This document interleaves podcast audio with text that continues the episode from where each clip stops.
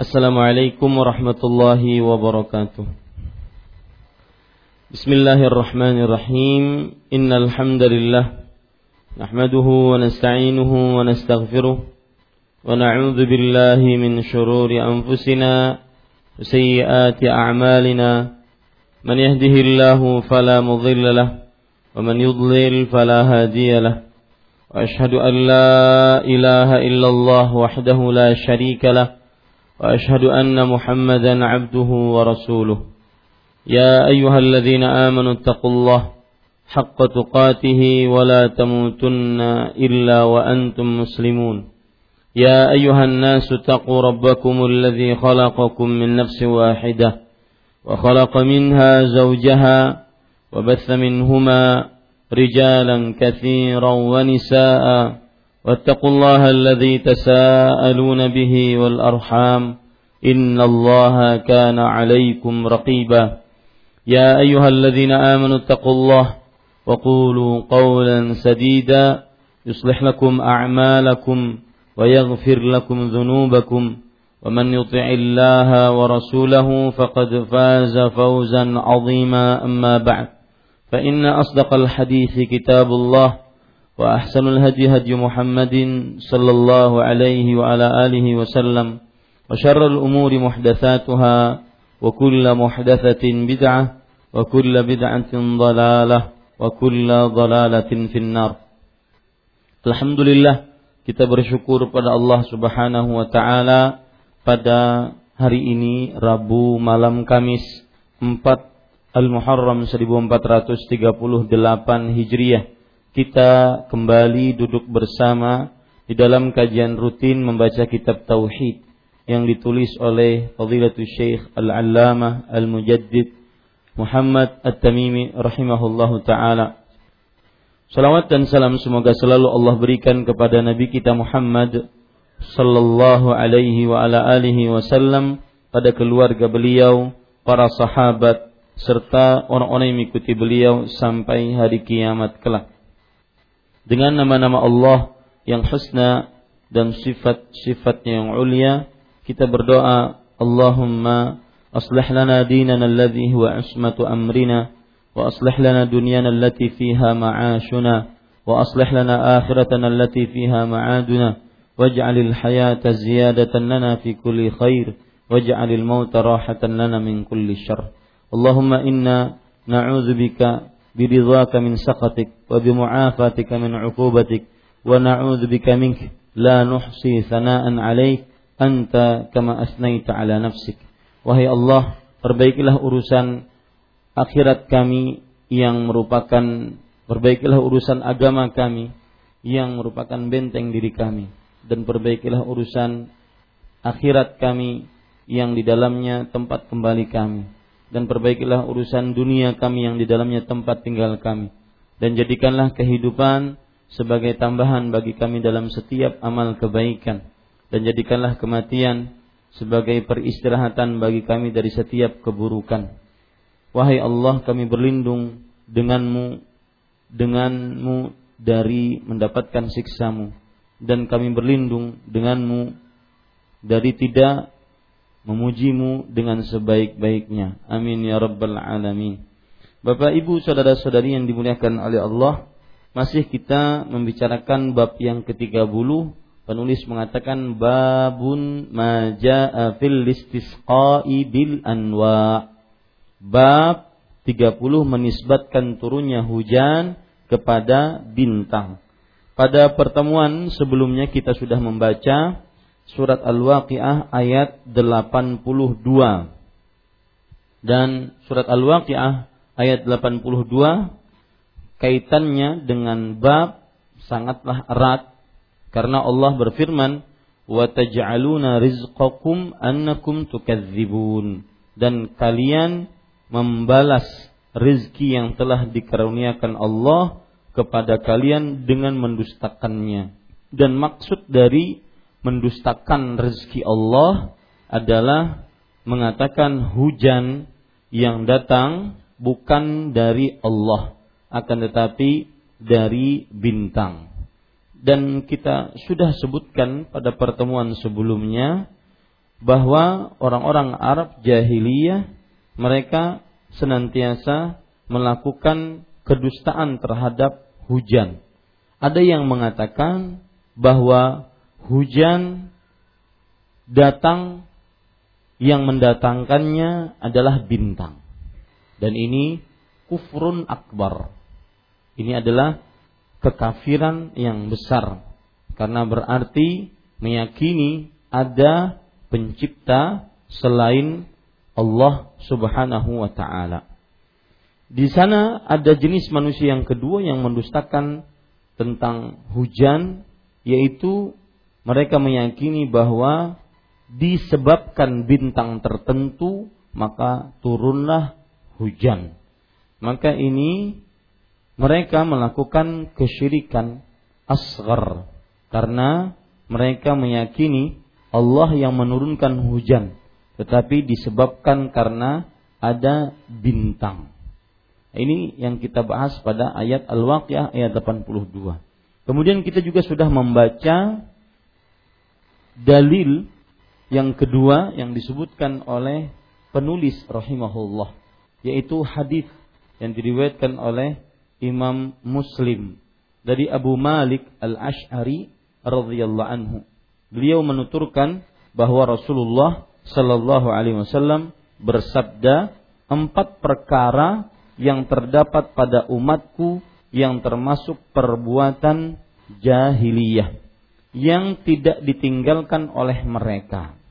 Membanggakan kebesaran leluhur atau nenek moyang, mencela keturunan, menisbatkan turunnya hujan kepada bintang-bintang dan meratapi orang mati.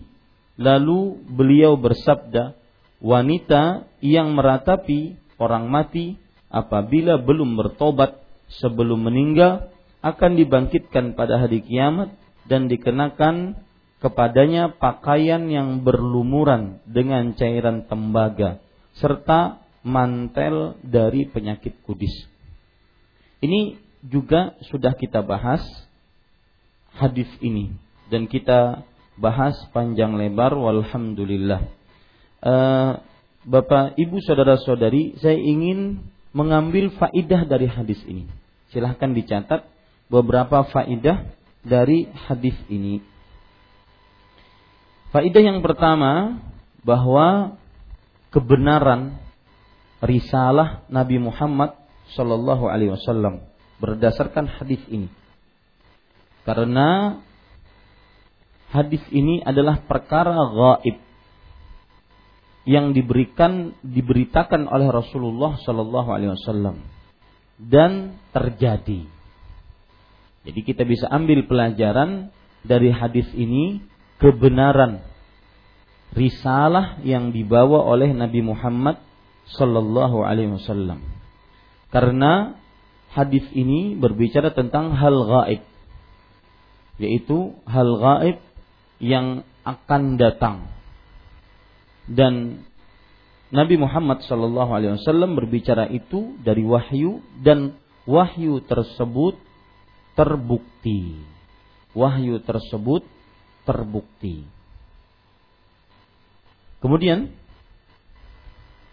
Pelajaran yang kedua yang kita bisa ambil dari hadis ini adalah perintah untuk menjauhi kebiasaan jahiliyah. Perintah untuk menjauhi kebiasaan jahiliyah. Apa pun kebiasaan tersebut. Dan jahiliyah adalah perkara-perkara yang dilakukan sebelum datangnya ajaran Islam. Yang bersandar kepada hawa nafsu kemudian keinginan manusia semata. Yang bersandar kepada hawa nafsu dan keinginan manusia semata. Jadi pelajaran yang kedua yang kita bisa ambil dari hadis ini adalah bahwa perintah untuk menjauhi kebiasaan kebiasaan jahiliyah Dan jahiliyah adalah kebiasaan kebiasaan yang didasari dengan hawa nafsu dan keinginan manusia semata, bukan berdasar agama baik dari Al-Qur'an atau hadis Rasul sallallahu alaihi wasallam. Karena di dalam hadis ini Rasul sallallahu alaihi wasallam mengatakan empat perkara yang terdapat pada umatku yang termasuk perbuatan jahiliyah. Ini menunjukkan bahwa semestinya mereka uh, kaum muslimin menjauhi perkara-perkara jahiliyah. Karena Rasulullah SAW mengatakan yang merupakan perkara jahiliyah. Ada semacam isyarat untuk meninggalkan perbuatan jahiliyah. Dan siapa yang nonton tadi pagi siaran saya tentang perkara jahiliyah, saya sebutkan bahwa di dalam Al-Quran disebutkan empat ayat yang menyebutkan tentang kata jahiliyah. Empat ayat yang menyebutkan kata jahiliyah. Ayat tersebut di antaranya yaitu Allah Subhanahu wa taala berfirman di dalam surat Ali Imran ayat 154 dan ayat 154 Ali Imran ini menunjukkan kebiasaan jahiliyah yang berburuk sangka kepada Allah. Kemudian Al-Maidah ayat 50.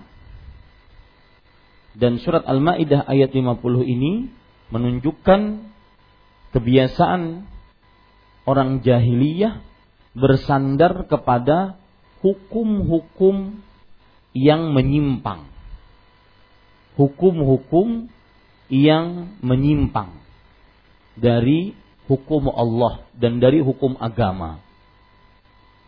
Dan juga dalam surat Al-Ahzab ayat 33 menyebutkan tentang kata jahiliyah. Dalam surat Al-Ahzab ayat 33 ini menyebutkan tentang kebiasaan jahiliyah wanita-wanitanya berdandan di hadapan laki-laki yang bukan mahramnya.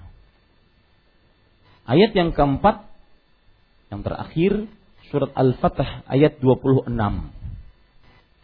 Disebutkan juga kata jahiliyah. Kata jahiliyah pada surat Al-Fatah ayat 26 ini menunjukkan kepada fanatisme, ta'assub kepada kelompok, kepada golongan, bukan kepada Allah dan Rasulnya. Dan ini adalah kebiasaan jahiliyah.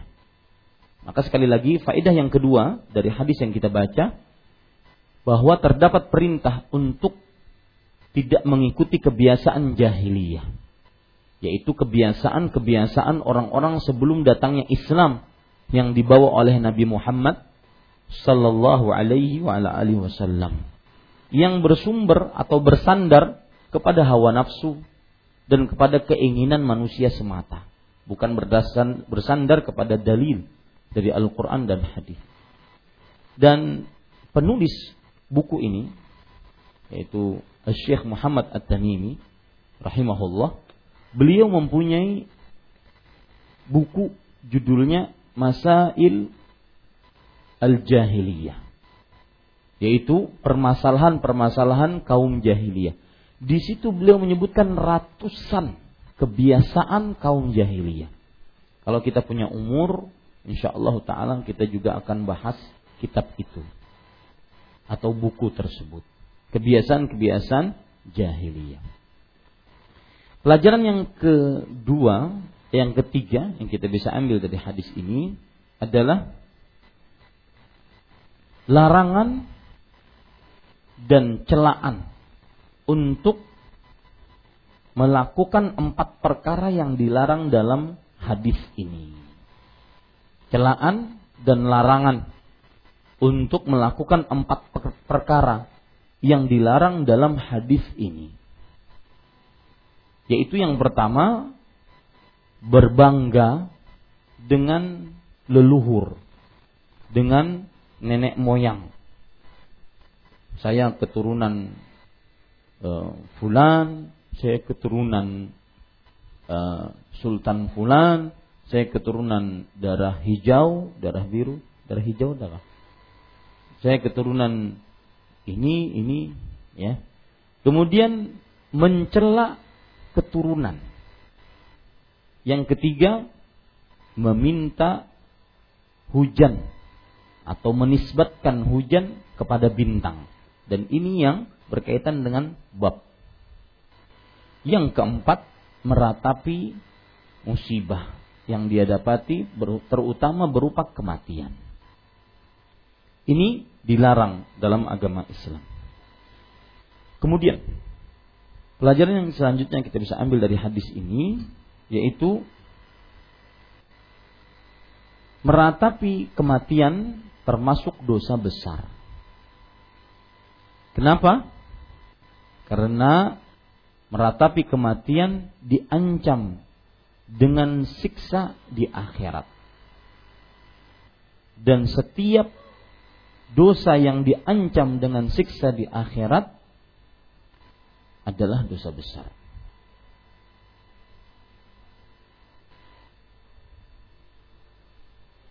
Salah satu hal yang patut diperhatikan dalam mendidik anak adalah memberikan kebiasaan yang baik-baik terhadap anak. Dan anak itu bagaikan uh, bayi. Ya. Hawa nafsu bagaikan bayi. Yang ada pepatah mengatakan an-nafsu illam tatinhu yanfatin hawa nafsu kalau kamu uh, al-hub al-nafsu bagaimana anu pepatahnya? Ala hubbir radha. Hawa nafsu itu dia seperti bayi bayi itu sangat suka menyusu kasih saja susu terus dia akan terus menyusu sampai muntah-muntah maka orang tuanya yang harus melepaskannya. Begitulah ketika kita mendidik anak-anak kita. Anak-anak itu bagaikan kertas putih yang terserah orang tuanya mau menuliskan apa, mau membuat bagaimana. Adapun kalau seandainya sudah terbiasa dengan kebiasaan yang buruk, maka pada saat itu susah untuk merubahnya. Makanya biasakanlah dengan kebiasaan yang baik ya dan harus usaha harus berusaha sambil selalu berdoa kepada Allah Subhanahu wa taala. Salah satu kebiasaan baik membawa anak ke masjid. Kemudian mendampingi anak di masjid untuk duduk mendengarkan majelis ilmu. Ini adalah keutamaan dan juga kebiasaan dan membiasakan anak dengan kebiasaan yang baik agar mereka tahu bahwa majlis ada namanya majlis ilmu yang di situ orang-orang membacakan Al-Qur'an, hadis dan harus diperhatikan. Kalau seandainya kita tidak membiasakan, mereka tidak akan tahu. Karena seperti yang saya bilang tadi, anak sesuai dengan apa yang dibiasakan oleh orang tuanya. Makanya Rasul Shallallahu Alaihi Wasallam bersabda dalam hadis riwayat Bukhari, "Kullu mauludin yuladu alal fitrah fa'abawahu. Setiap anak terlahir di atas fitrah, di atas kebiasaan yang baik, di atas kesucian. Lalu kedua orang tuanya. Nah, kata-kata lalu ini menunjukkan kepada fa'us sababiyah atau fa'ul ghayah. Lalu yang menunjukkan kepada sebab. Sebab terbesarlah orang tuanya lah yang menjadikan dia kaum Yahudi, Nasrani ataupun Majusi. Jadi ada di pundak pada pundak orang tua. Kita kembali ke permasalahan tadi. Tapi pada ikhwan yang dirahmati oleh Allah Subhanahu wa taala. tadi saya sebutkan faedah bahwa meratapi kematian atau musibah dengan terlalu berlebihan termasuk dosa besar. Kenapa? Karena diancam dengan siksa di neraka. Dan setiap dosa yang diancam dengan siksa tertentu di neraka indikasi dosa itu adalah dosa besar. Kemudian pada ikhwah yang dirahmati Allah, pelajaran selanjutnya yang kita bisa ambil dari hadis ini adalah bahwa dosa-dosa besar tidak bisa dihapus dengan hanya beramal soleh. Dosa-dosa besar tidak bisa dihapus hanya dengan amal soleh, tetapi harus dengan taubat. Dosa-dosa besar tidak bisa dihapus hanya dengan amal soleh, tetapi harus dengan taubat. Coba perhatikan, ada hadis yang berbunyi, Ittaqillaha haitsuma kunta wa atbi'is sayyi'atal hasanah tamusuha. Bertakwalah kepada Allah di mana pun kamu berada dan ikutilah dosa dengan kebaikan. Maka kebaikan itu akan menghapuskan dosa tadi. Ikutilah dosa dengan kebaikan. Kebaikan itu akan menghapuskan. Nah ini tidak berlaku kalau dosanya dosa besar. Ya, meskipun kita melakukan amal soleh amal soleh kalau dosanya ini dosa besar tidak berlaku tidak bisa dihapus dengan amal soleh ini kecuali dengan dibarengi dengan apa taubat kepada Allah dari mana kita ambil karena Rasulullah SAW bersabda dalam hadis ini an-naihatu lam tatub wanita yang meratapi kematian mayat dengan terlalu berlebihan jika belum bertobat sebelum meninggal. Nah, menunjukkan bahwasanya tidak akan diampuni dosa dosa besar pasti akan mendapat siksa atasnya kalau dia belum bertobat. Ya, kalau dia belum bertobat. Artinya tidak akan dihapus dengan amal saleh, bukan tidak akan diampuni, tidak akan dihapus dengan amal saleh. Tetapi dia harus bertobat sampai terhapus dosanya. Kemudian para ikhwah yang dirahmati oleh Allah, pelajaran selanjutnya yang kita bisa ambil dari hadis ini adalah bahwa syarat taubat salah satunya adalah sebelum meninggal. Kalau seandainya taubat tersebut dilakukan saat-saat mau meninggal tidak akan diterima. Rasulullah Shallallahu Alaihi Wasallam bersabda, Inna Allah yaqbalu taubatal abdi malam yugharqir.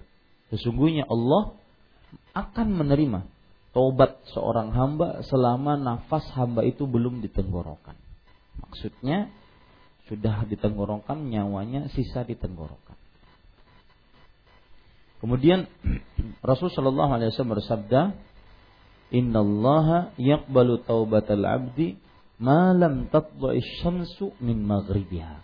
Allah masih menerima taubat seorang hamba sebelum matahari terbit dari barat. Barat istilah. Sebelum matahari terbit dari barat. Kapan eh, apa maksud matahari terbit dari barat? Kiamat. Nah, ini waktunya habis. Waktu taubat habis. Maka hati-hati bagi yang sering menunda taubat, jangan-jangan waktu kita habis. Dengan apa waktu kita habis? Dengan apa waktu taubat habis? Dengan kematian atau dengan datangnya kiamat. Dan kiamat dimulai saat orang sudah mati. Sedangkan kematian kita tidak tahu kapan datangnya. Maka jangan menunda-nunda taubat. Siapa yang mempunyai dosa, maka cepatlah bertobat.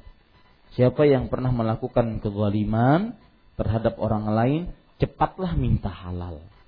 Karena kematian tidak berbau kata orang. Al-maut la raihatalah. Kematian tidak berbau. Kapan saja bisa datang. Kemudian pada ikhwah yang dirahmati oleh Allah, pelajaran yang kita bisa ambil dari hadis ini juga adalah makhluk atau jenis makhluk yang sering meratapi para wanita karena saking lembut perasaannya. Makanya para ulama melarang dan memakruhkan untuk para wanita terlalu banyak berziarah kubur. Karena mereka mempunyai perasaan-perasaan yang lembut. Ya. Lebih lembut dibandingkan laki-laki. Berarti kalau laki-laki terlalu banyak menangis, jangan-jangan itu ada nilai feminisme di dalam tubuhnya. Baik, kita ambil pelajaran selanjutnya para ikhwan yang dirahmati oleh Allah Subhanahu wa taala. Yang keberapa? Yang kedelapan. Bahwa syirik asgar terjadi perbedaan pendapat di antara para ulama. Apakah mengeluarkan apakah saya ulangi apakah di bawah kuasa Allah ataukah dimasukkan ke dalam dosa yang tidak diampuni. Saya ulangi, syirik asgar terjadi perbedaan pendapat di antara para ulama. Apakah dimasukkan di bawah kehendak Allah ataukah dimasukkan ke dalam dosa yang tidak diampuni. Kalau ada orang mati dalam keadaan mengerjakan syirik asgar, seperti misalkan orang mati pernah bersumpah dengan menyebut nama selain Allah. Dan bersumpah dengan menyebut nama selain Allah, hukumnya syirik asghar. Atau yang berkaitan dengan bab jangan jauh-jauh deh. Yang berkaitan dengan bab ada hujan turun. Oh ini karena bintang fulan. Dia mengatakan bahwa penyebab hujan ini adalah bintang ini maka ini hukumnya syirik asghar syirik asghar ah orang tersebut pernah berkeyakinan seperti itu dan dia meninggal belum bertobat darinya syirik asgar yang dia lakukan ini apakah di bawah kehendak Allah? Kalau Allah menghendaki diampuni, kalau Allah menghendaki disiksa dulu. Ataukah dia dimasukkan ke dalam dosa yang tidak diampuni? Dalam kata lain, seperti syirik akbar. Wallahu a'lam, jumhur ulama mengatakan syirik asgar tahtal masyiah di bawah kehendak Allah. Ustaz, di bawah kehendak Allah itu maksudnya apa? Siapa yang bisa menjelaskan? Angkat tangan. Di bawah kehendak Allah maksudnya apa? Nah.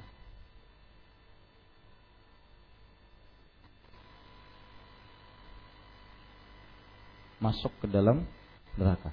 Maksud di bawah kehendak Allah, jika Allah berkehendak diampuni maka diampuni. Jika Allah tidak berkehendak diampuni, maka masuk ke mana? Ke neraka. Tapi nanti akan dikembalikan ke dalam surga. Karena menurut pendapat ini mereka hanya mengerjakan syirik asghar yang tidak mengeluarkan dari Islam. Berarti masih ada keimanan di dalam hatinya. Nah, sedangkan pendapat yang kedua mengatakan bahwa syirik asgar seperti syirik akbar, keluar dari Islam. Di, kalau orang mati di atasnya, maka dia tidak diampuni. Kekal di dalam neraka sekekal kekalanya.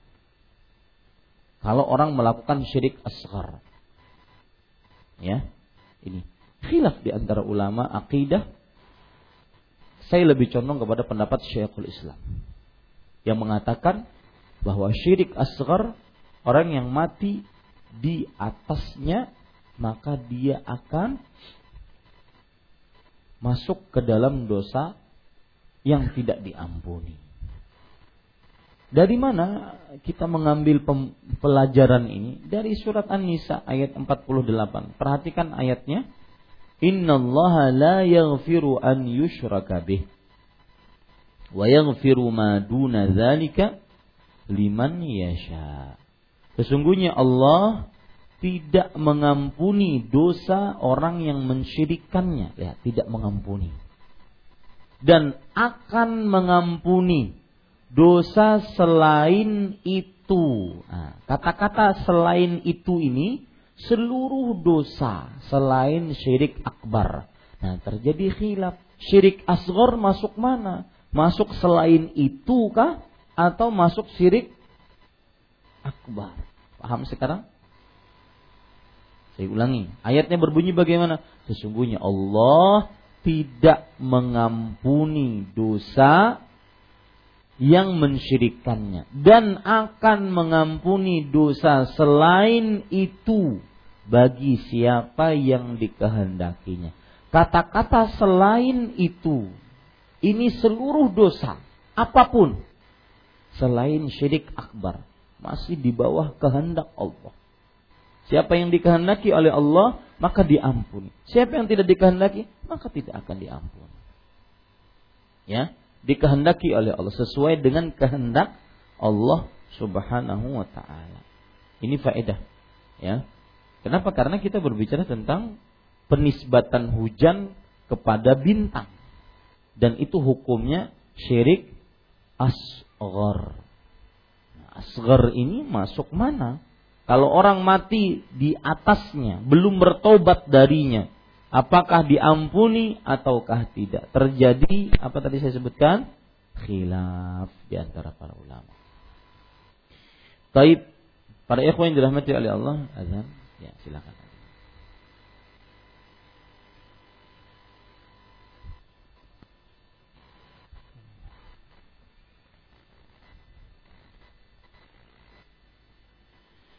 Ya, kita lanjutkan. Pelajaran selanjutnya kita bisa ambil dari hadis ini atau sebelum itu, perhatikan. Tadi saya lebih condong kepada pendapat apa? Syirik asgar masuk ke mana? Hah? Tidak diampuni. Orang yang mati di atas syirik asgar tetap tidak diampuni. Makanya lihat Abdullah bin Abbas radhiyallahu anhu eh Abdullah bin Mas'ud mengatakan la an ahlifa billahi kadziban. Ahabbu ilayya min an ahlifa bi ghairihi sadiqan. Sungguh aku bersumpah dengan menyebut nama Allah. Tapi berdusta. Nyebut nama Allah tapi sumpahnya dusta. Itu lebih aku sukai dibandingkan aku bersumpah dengan menyebut nama selain Allah, tapi aku jujur. Sumpahnya jujur, tapi menyebut nama selain Allah. Ya, ini menunjukkan bahwasanya bersumpah dengan nama selain Allah itu berat dibandingkan dengan berdusta, kalah dusta. Kenapa? Karena bersumpah dengan nama selain Allah adalah syirik asgar yang dikhawatirkan orang kalau mati di atasnya tidak diampuni. Hati-hati. Ya wallahu alam. Baik. Para ikhwan yang dirahmati oleh Allah, kita ambil selanjutnya pelajaran yang lain dari uh, hadis tadi yang barusan kita baca yaitu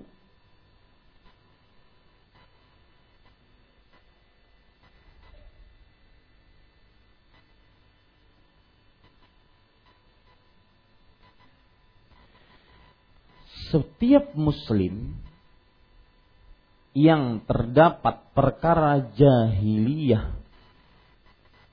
di dalam dirinya tidak serta merta dia kafir. Setiap muslim yang terdapat perkara jahiliyah di dalam dirinya tidak serta merta menjadikan dia kafir.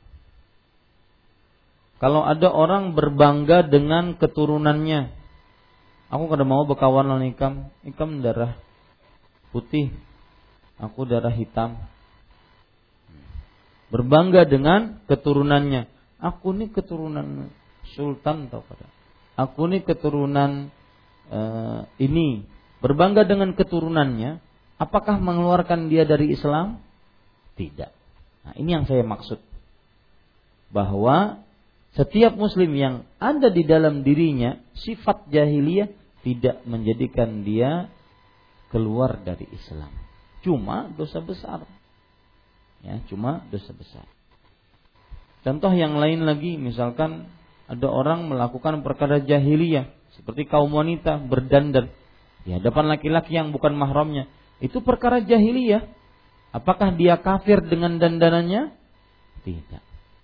Di sini saya ingin mengingatkan, di sinilah kesalahan sebagian kelompok yang menisbatkan dirinya kepada Islam yang mengatakan barang siapa yang tidak punya amir maka dia mati dalam keadaan jahiliyah.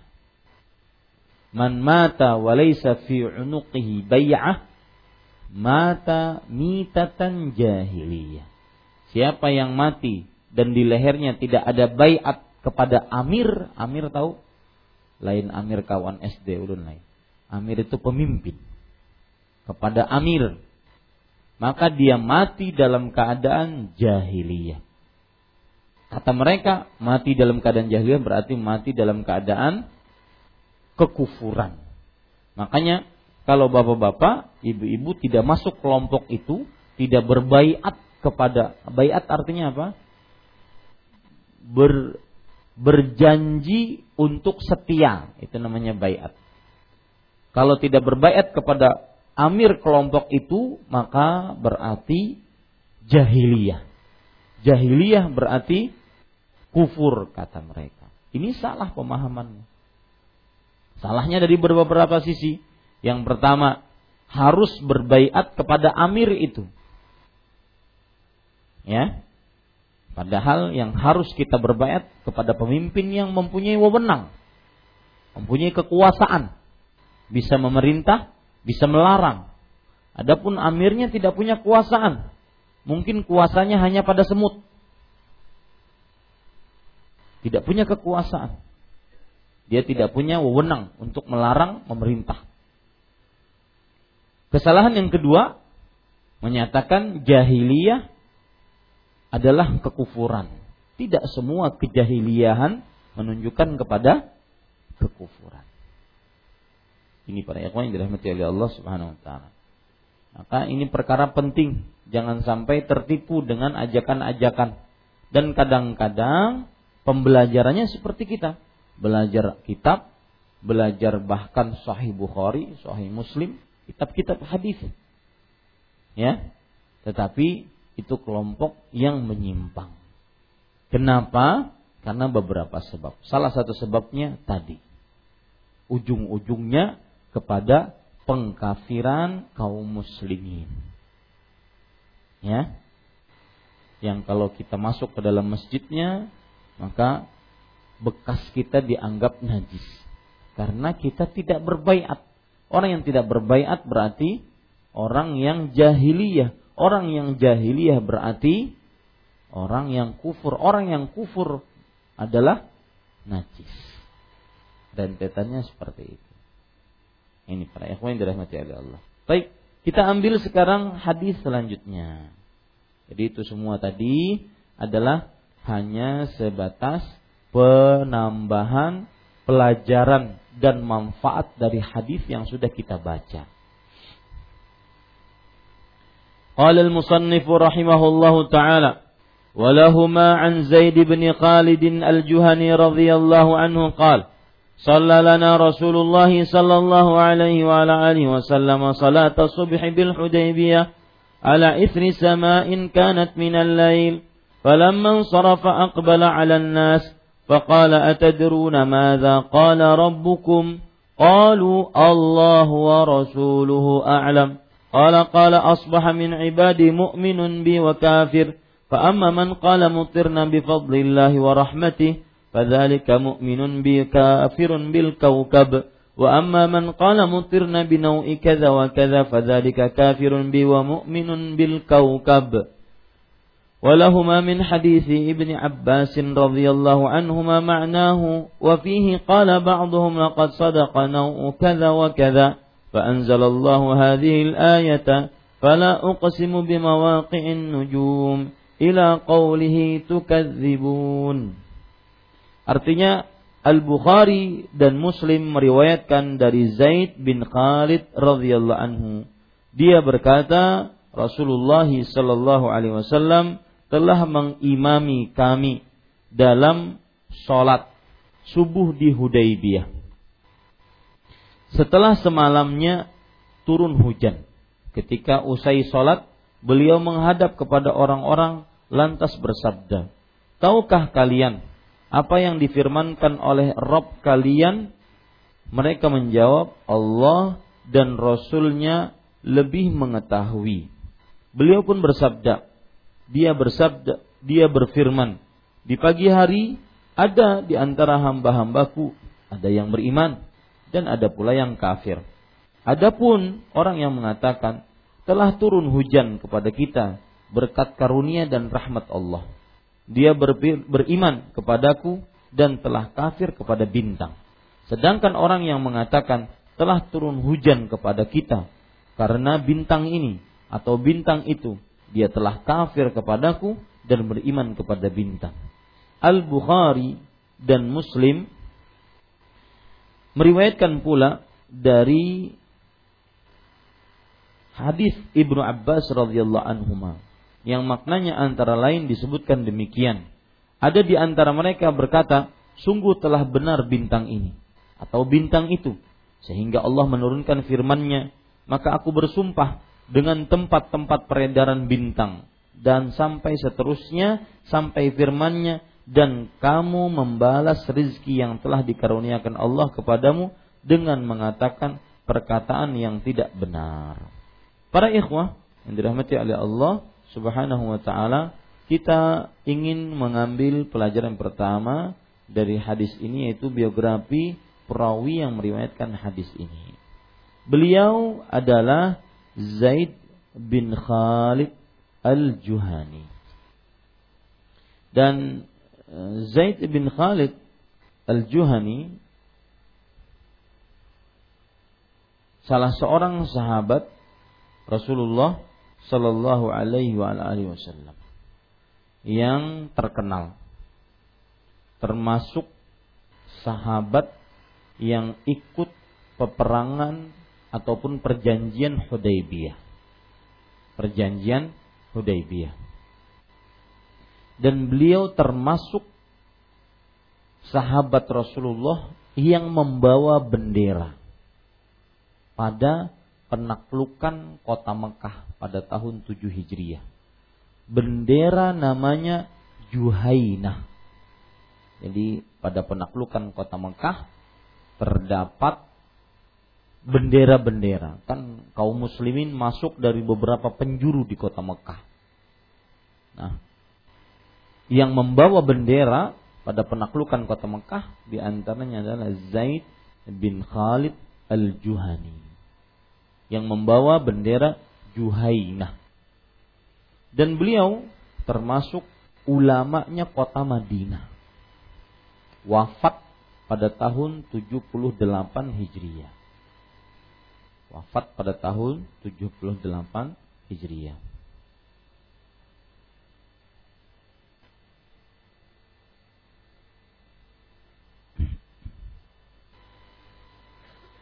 Pada ikhwah yang dirahmati oleh Allah Subhanahu wa taala Kemudian kita menginjak kepada poin selanjutnya yaitu makna hadis ini. Al-Bukhari dan Muslim meriwayatkan maksudnya di dalam kitab sahih mereka berdua sahih Bukhari dan sahih Muslim. Meriwayatkan dari Zaid bin Khalid. Tambahan mungkin Zaid bin Khalid beliau meninggal di Kufah. Umurnya 85 tahun. Ini tambahan meninggal di Kufah umurnya 85 tahun. Meriwayatkan dari Zaid bin Khalid radhiyallahu anhu dia berkata Rasulullah sallallahu alaihi wasallam telah mengimami kami dalam sholat. Mengimami kami maksudnya Nabi Muhammad sallallahu alaihi wasallam menjadi imam di dalam sholat. Subuh di Hudaybiyah. Para ikhwah, Hudaybiyah adalah sebuah desa. Dan desa itu terkenal dengan sumur. Yang sumurnya bernama Hudaybiyah. Sumurnya bernama Hudaybiyah. Akhirnya daerah itu terkenal dengan nama Hudaybiyah. Dan sekarang namanya yang terkenal adalah Ash-Shumaisi. Ash-Shumaisi. Ash-Shumaisi. Jadi orang kalau antum ke Mekah tanya kepada uh, sopir taksi, maka mereka kenalnya Ash-Shumaisi.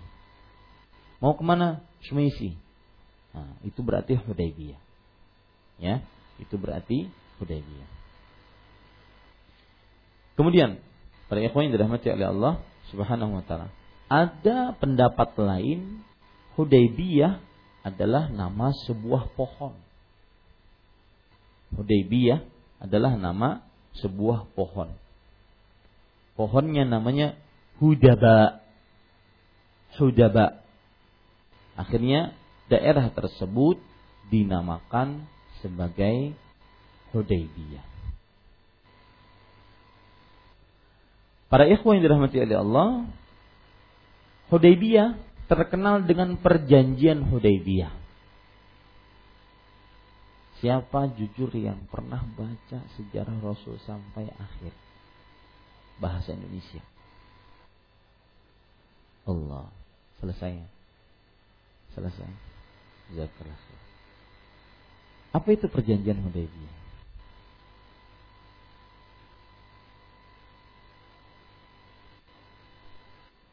Perjanjian damai kaum muslimin yang ada Rasulullah dengan kaum musyrikin pada tahun ke-6 Hijriah.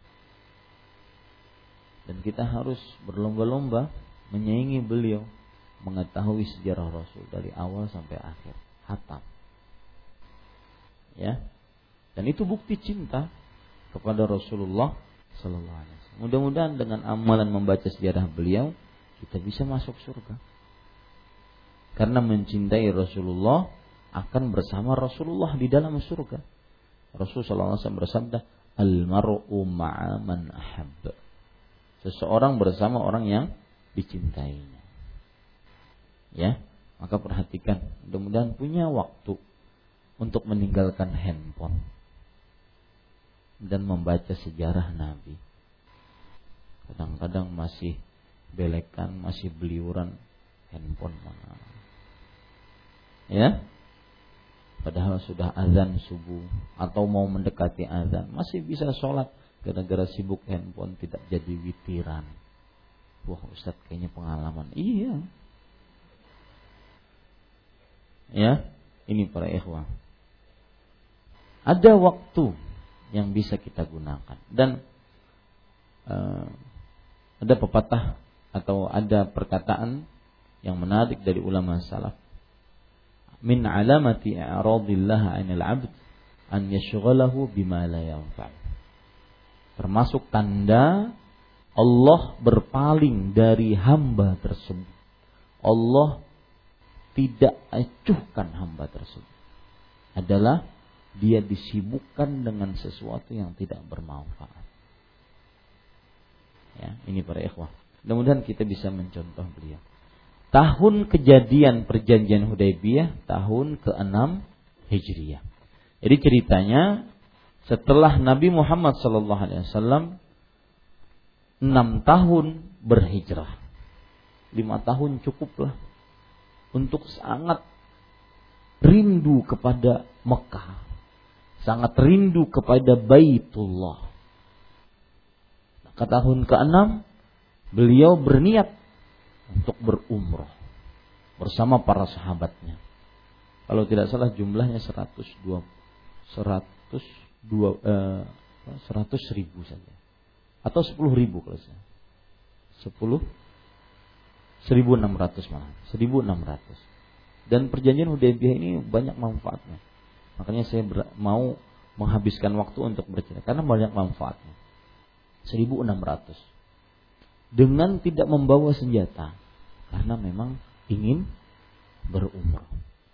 Pas di Hudaybiyah ditahan oleh kaum musyrikin. Tidak boleh berumrah kecuali tahun depan. Dan terjadilah perjanjian Hudaybiyah yang di dalam perjanjian itu seakan-akan merendahkan dan membuat kaum muslimin terpojokkan. Di antaranya tidak boleh menyebut bismillah.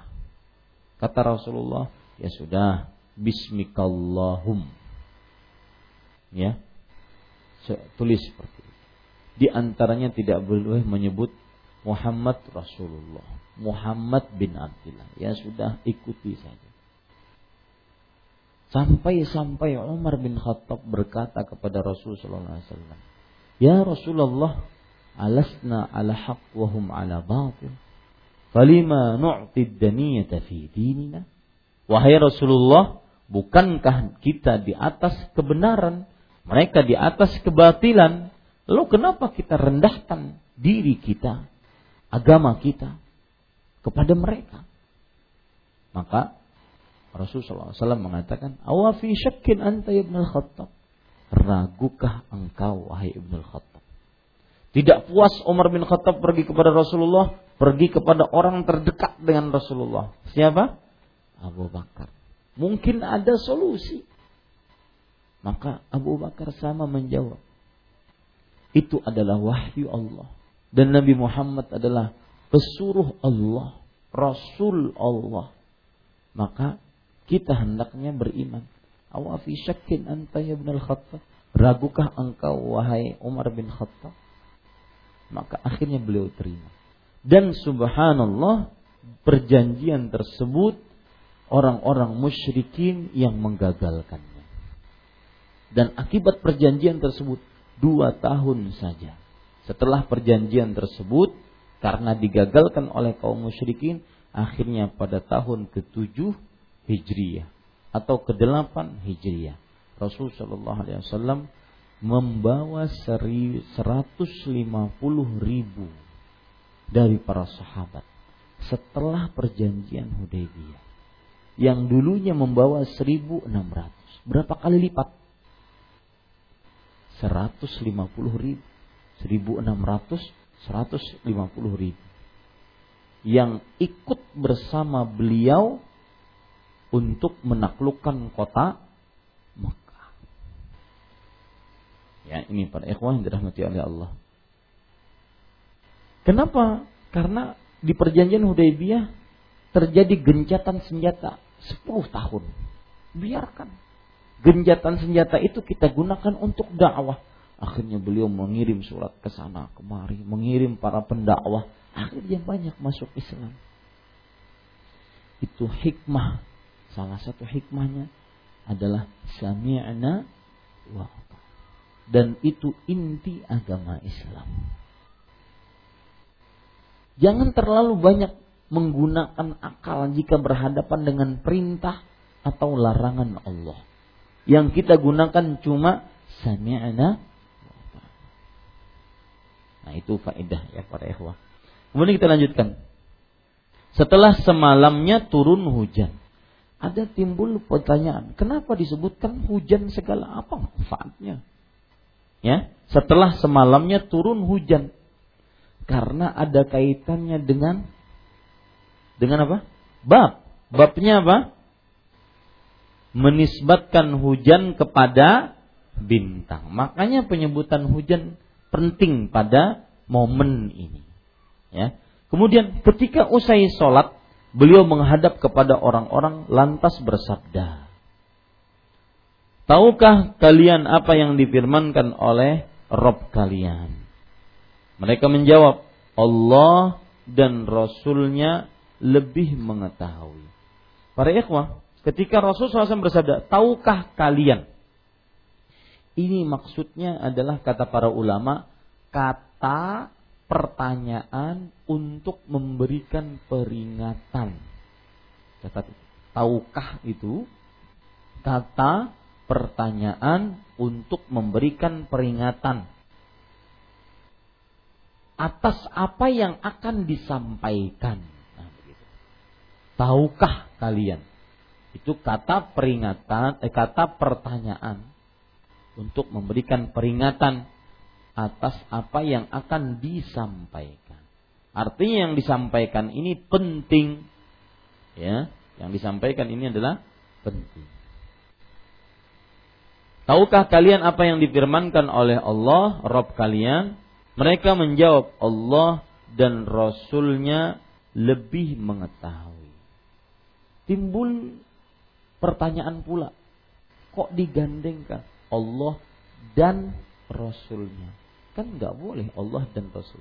Saya masih ingat Pak, mungkin Bapak masih ingat Syekh Ali bin Ghazi At-Tuwaijiri yang pernah ngisi kajian di sini, yang berasal profesor tafsir yang pernah kita bawa ke Banjarmasin, masih ingat? di rumah seorang ikhwah beliau melihat uh, ada piring tulisannya Allah di sampingnya Muhammad dan beliau itu subhanallah kalau ada yang tidak pas sesuai dengan syariat langsung diomongkan dan langsung diberi nasihat beliau mengatakan Ahmad itu salah pertama lafzul jalalah dengan tulisan Muhammad bukan untuk dipajang. Yang kedua, kalaupun dipajang maka jangan disamakan. Ya. Karena menyamakan kedudukan. Nah, di sini pertanyaan timbul. Di sini para sahabat menjawab Allah dan Rasul. Kalau dan berarti apa? Setara, sejajar. Allah dan Rasulnya lebih mengetahui. Padahal ada hadis yang berbunyi Rasul Shallallahu Alaihi Wasallam ketika di hadapan beliau ada orang yang berkata, Masya Allah wa syi'ta. Wahai Rasulullah, sesuai dengan kehendak Allah dan kehendakmu. Maka Rasul SAW mengatakan, Masya Allah wahdah. Aja'atani lillahi niddan. Enggak, jangan katakan seperti itu. Sesuai dengan kehendak Allah semata. Apakah engkau menjadikan aku sebagai sekutu bagi Allah? Ini tidak boleh. Nah, sedangkan di sini pakai dan. Allah dan Rasulnya lebih mengetahui. Maka bagaimana menjawabnya para ikhwah yang dirahmati oleh Allah Subhanahu wa taala? Jawabannya adalah mudah. Bahwasanya begitulah yang diinginkan dan disetujui oleh Rasulullah begitulah yang disetujui oleh Rasulullah sallallahu alaihi wa ala alihi wasallam. Ya, Imam Nusaimin mengatakan inna hadza amrun syar'iyyun qad nazala ala Rasulillah sallallahu alaihi wasallam. Sesungguhnya ini sebuah perkara syariat yang diturunkan kepada Rasul. Bahwa para sahabat dibiarkan oleh Rasulullah mengucapkan Allahu wa rasuluhu a'lam. Allah dan Rasulnya lebih mengetahui. Dibiarkan oleh Rasulullah Sallallahu Alaihi wa alihi Wasallam. Baik, bisa dipahami ini ya. Jadi jawabannya kenapa kok pakai dan boleh? Karena Allah eh, Rasulullah Wasallam menyetujui syariat tersebut. Ya, baik. Kemudian pada ikhwah beliau pun bersabda Allah berfirman di pagi hari ada di antara hamba-hambaku ada yang beriman dan ada pula yang kafir. Maksudnya di pagi hari kalau malamnya hujan. Ya, maksudnya di pagi hari kalau malamnya hujan. Maka Allah berfirman, kalau malam hujan, maka di pagi hari ada hamba-hambaku yang beriman, ada pula yang kafir. Nah, timbul pertanyaan di sini. Kafir, kafir ini keluar dari Islam atau kufrun asghar, kekafiran yang kecil yang tidak mengeluarkan dari Islam atau kufrun akbar kekufuran yang besar yang mengeluarkan dari Islam. Kita lihat sekarang. Hadisnya berbunyi adapun orang yang mengatakan telah turun hujan kepada kita berkat karunia dan rahmat Allah berarti dia beriman kepadaku dan kafir terhadap bintang. Ya. Ya kan?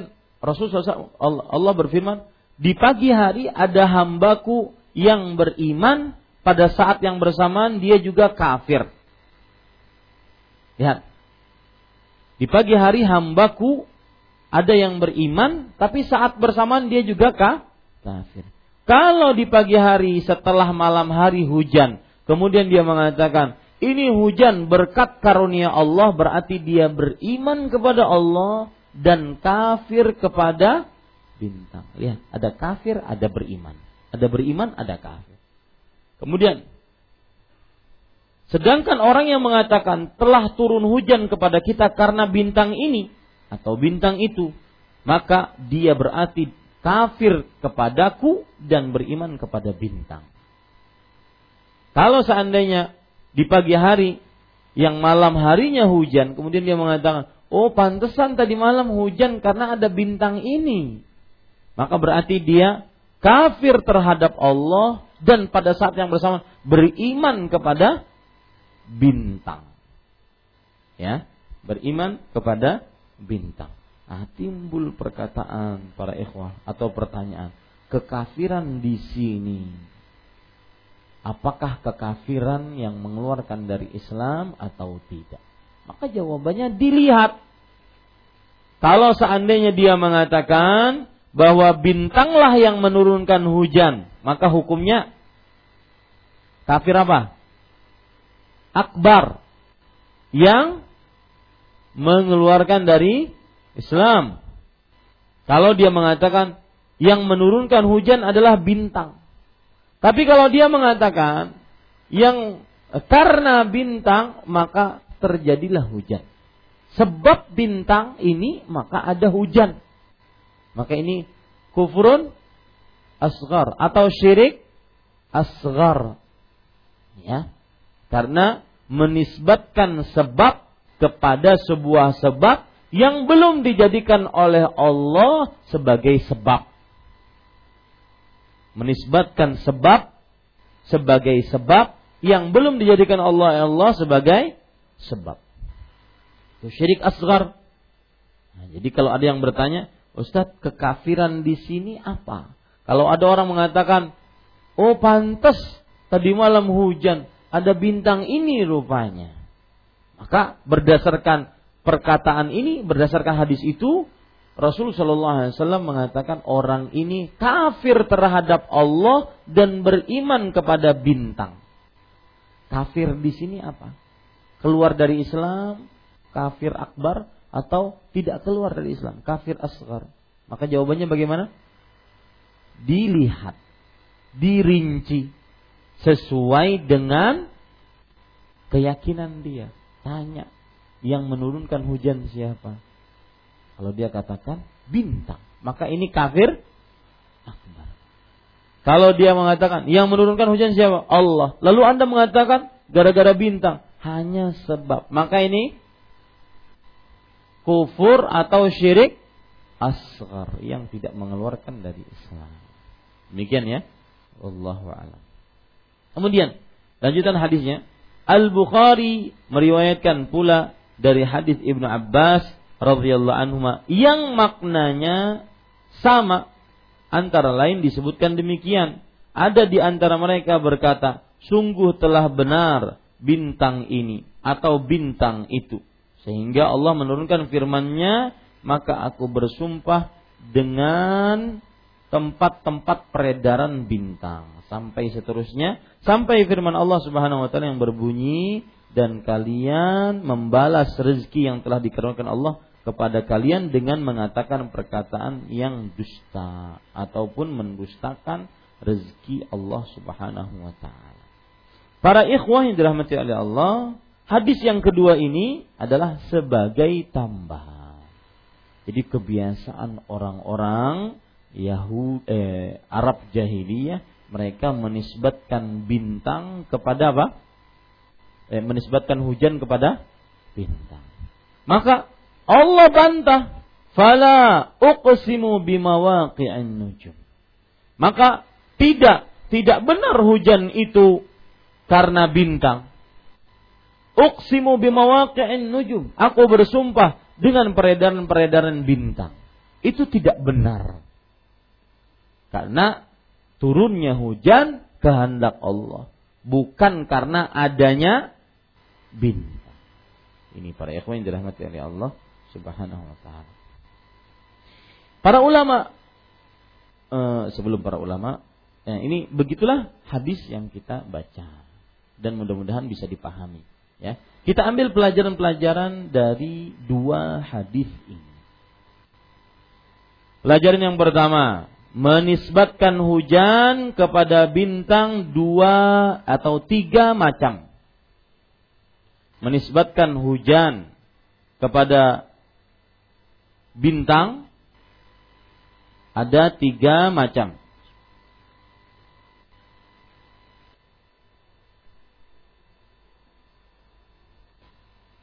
menisbatkan keberadaan hujan kepada bintang, maka ini hukumnya syirik akbar. Menisbatkan keberadaan bintang pada hujan. Eh? Hujan kepada bintang. Menisbatkan turunnya hujan pada bintang ya menisbatkan turunnya hujan pada bintang. Masa terbalik menisbatkan bintang turunnya hujan. Menisbatkan turunnya hujan pada bintang. Ini syirik akbar. Seperti orang mengatakan hujan ini turun yang menurunkannya siapa? Bintang. Ini syirik akbar. Penisbatan yang kedua, menisbatkan sebab turunnya hujan kepada bintang. Oh, hujan turun. Kenapa? Sebabnya ada bintang ini.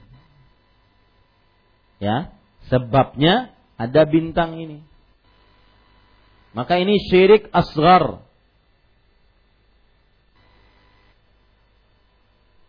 Menisbatkan kepada hujan, menisbatkan turunnya hujan kepada bintang yang ketiga, penisbatan waktu.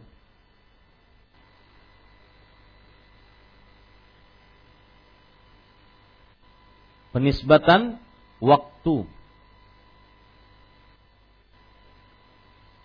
Yaitu ini tidak mengapa. Bagaimana contohnya? Ketika hujan datang, maka dia mengatakan, hujan datang pas bintang fulan. Ini waktu, nggak mengapa. Paham maksud saya? Hujan datang, oh pas bertepatan dengan bintang ini. Kita tidak mengatakan sebab, tetapi mengatakan bertepatan dengan waktu bintang ini. Bukan sebab. Ya, kalau sebab tadi syirik asghar. Ini para ikhwan yang dirahmati. Itu faedah yang pertama dari dua hadis ini. Penisbatan hujan kepada bintang ada tiga macam. Kemudian para ikhwan pelajaran selanjutnya yang kita bisa ambil dari hadis ini juga yaitu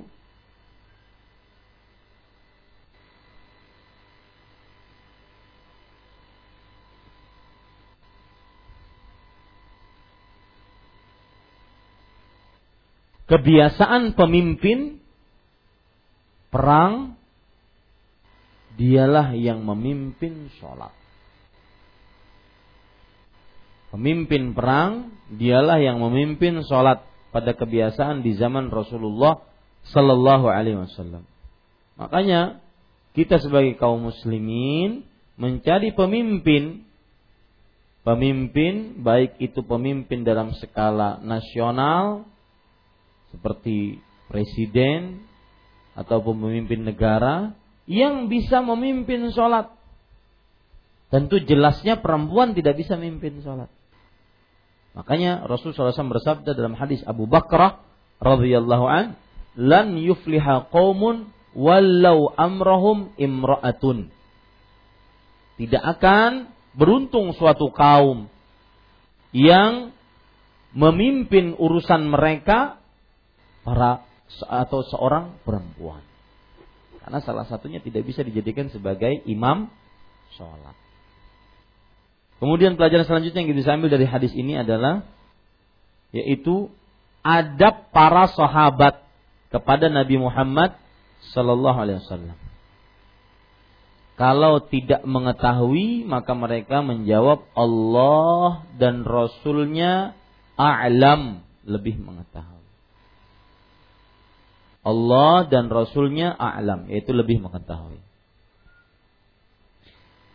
Kemudian pelajaran selanjutnya. Ucapan Allah dan Rasulnya a'lam itu hanya ketika Rasulullah Sallallahu Alaihi Wasallam masih hidup. Kalau Rasulullah SAW sudah meninggal, maka hanya cukup mengucapkan Allahu a'lam. Itu faedah yang selanjutnya. Ucapan Allah dan Rasulnya a'lam hanya ketika Rasulullah masih hidup. Masih ada. Tetapi ketika Rasul Shallallahu Alaihi Wasallam sekarang sudah meninggal, maka kita cukup mengucapkan Allahu a'lam. Kemudian pelajaran selanjutnya yang kita bisa ambil dari hadis ini adalah menisbat eh sudah tadi itu masalah menisbatkan sudah.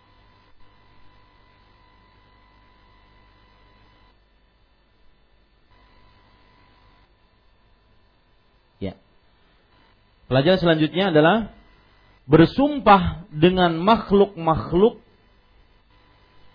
hanya kekhususan yang dimiliki oleh Allah.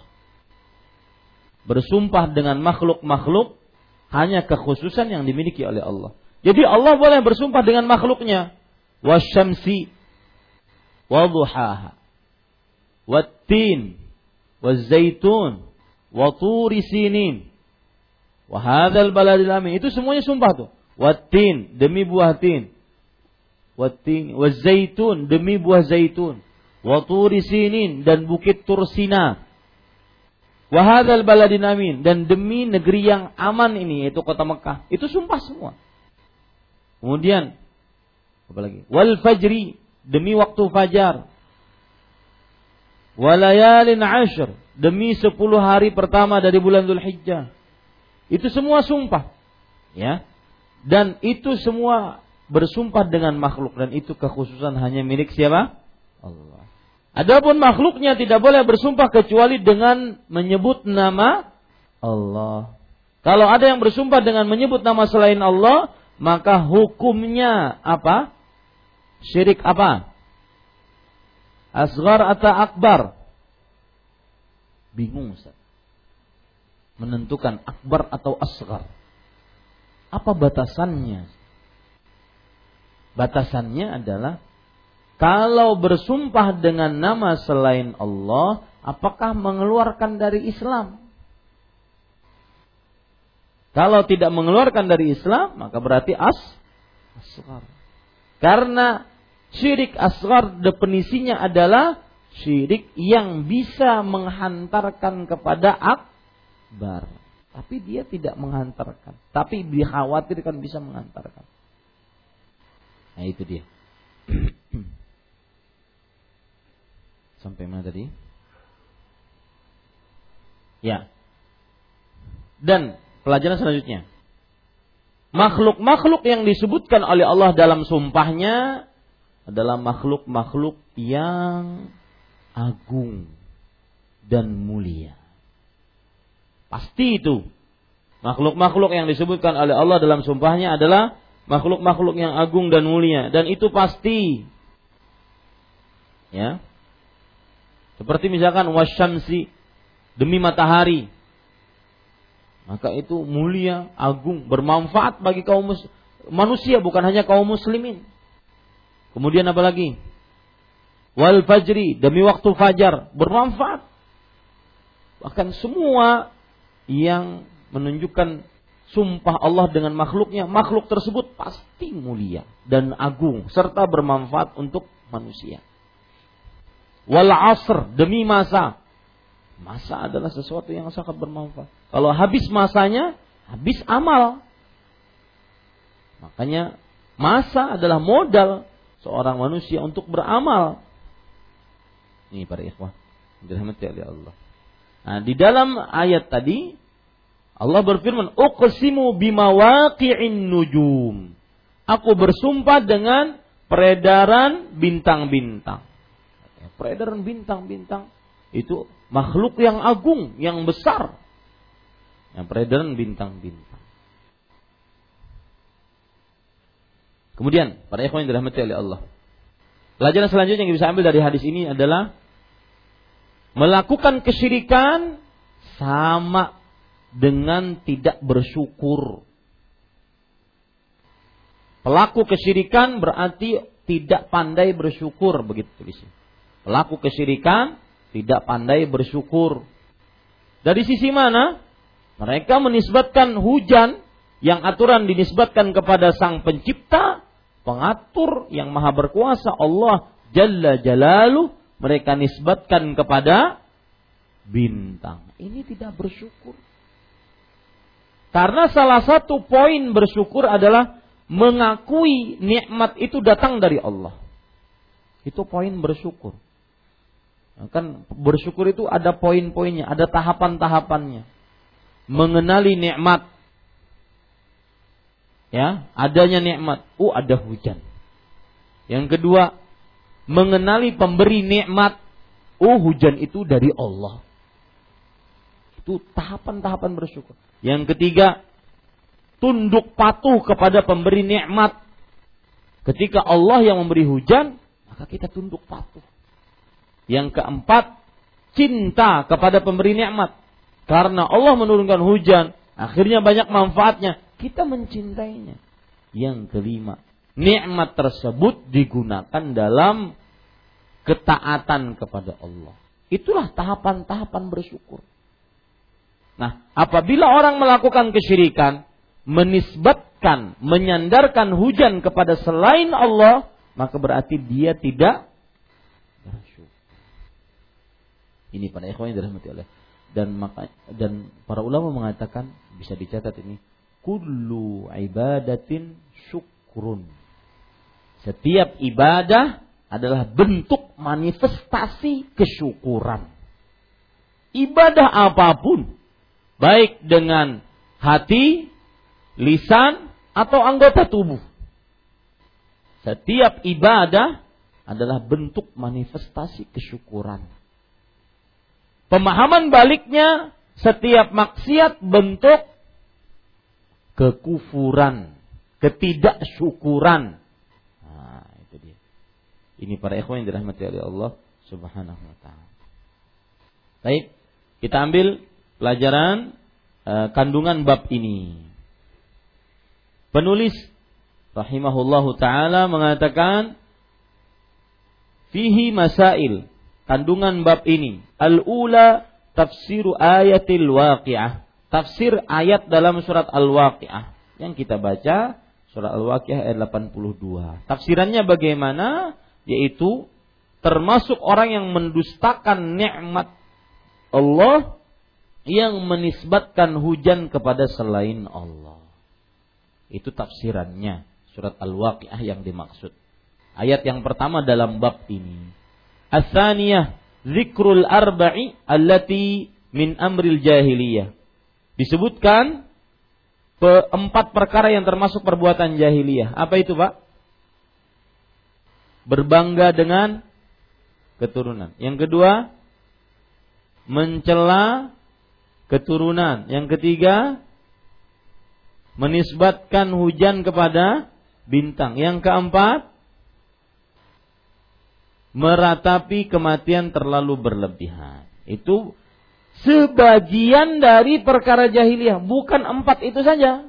Masih banyak yang lain. Dan saya sebutkan tadi, ada empat ayat dalam empat surat.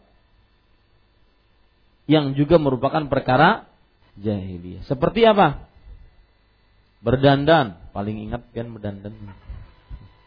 Yang kedua, buruk sangka kepada Allah. Eh, contoh buruk sangka kepada Allah gimana? Dalam kehidupan sehari-hari.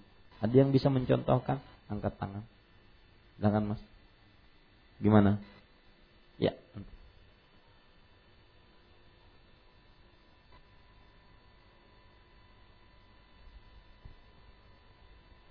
Ya. Kenapa saya miskin? Sepertinya Allah nggak sayang saya. Itu buruk sangka. Dan antum tahu, orang yang bakhil itu pun buruk sangka kepada Allah. Mau sedekah, Allah gantilah kena. Nah itu buruk sangka. Makanya orang yang bakhil itu sedang berburuk sangka terhadap Allah. Ingin sedekah, ingin makani orang, kena diganti oleh Allah. Padahal kita berhadapan dengan Al-Karim yang maha pemurah, wasi'ul fadl, karunianya yang maha luas. Kita berhadapan dengan Ar-Razzaq, zat yang maha pemberi rizki tanpa batas. Kok bisa berburuk sangka kepada zat yang seperti ini? Makanya sifat bakhil itu dia sedang berburuk sangka. Ya. Dan bakhil bukan hanya tidak memberi sedekah, termasuk bakhil pun adalah yang kada yang ngalih mahutangi. Ngalih mahutangi. Padahal yang datang keluarga dia berhutang bukan meminta. Berhutang pun sedikit, duit 20 juta, berhutang 2 juta. Sedikit. Kalau dikasih masih punya 18 juta. Kemudian berhutang pun dalam keadaan sangat terpaksa, tidak setiap hari. Tetapi yang ingin dihutangi apa? Tarik ulur, musyawarah kepanjangan lawan bini dalam kamar Ya apa kita hutangi kada, hutangi kada. Sampai si keluarga ini mengatakan, aku bulik dahulu lah, ayo aja musyawarah situ. Setahun kau hadangi pian. Kelawasan, ya, kelamaan. Ini namanya juga bakhil. Dan itu sebenarnya sedang suudzon terhadap Allah. Kemudian yang ketiga penulis mengatakan asalisah zikrul kufr fi ba'dihha dinyatakan bahwa di antara perkara-perkara tersebut ada yang disebut sebagai kekufuran, yaitu menisbatkan turunnya hujan kepada bintang. Jadi dari empat perkara tersebut ada yang berupa kekufuran. Jadi kalau seandainya ada orang berbangga dengan keturunan, maka itu bukan kekufuran. Itu hanya perkara jahiliyah. Kalau ada orang mencela keturunan, itu bukan kekufuran. Itu kebiasaan jahiliyah. Tapi kalau ada orang menisbatkan hujan kepada bintang ini yang bisa berupa kekufuran. Kalau ada orang meratapi mayat ataupun musibah terlalu berlebihan, ini perkara jahiliyah tapi tidak menyebabkan kekufuran. Ini para ikhwan dirahmati oleh Allah. Itu yang dimaksud pada poin yang ketiga. Poin keempat, anna minal kufri ma la yukhriju minal millah. Kekufuran ada yang tidak menyebabkan keluar dari Islam. Nah, itu dia. Makanya para ulama, jumhur ulama mengatakan ketika Rasulullah SAW bersabda, "Bainar rojuli wasyirki wal kufri tarkus sholah." Hadis riwayat Imam Muslim.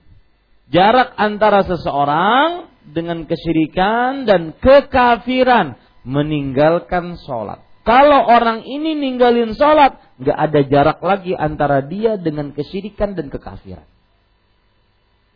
Kekafiran yang dimaksud kata jumhur ulama, kafir akbar atau asgar, mengeluarkan Islam atau tidak mengeluarkan, maka jumhur ulama mengatakan tidak mengeluarkan Islam.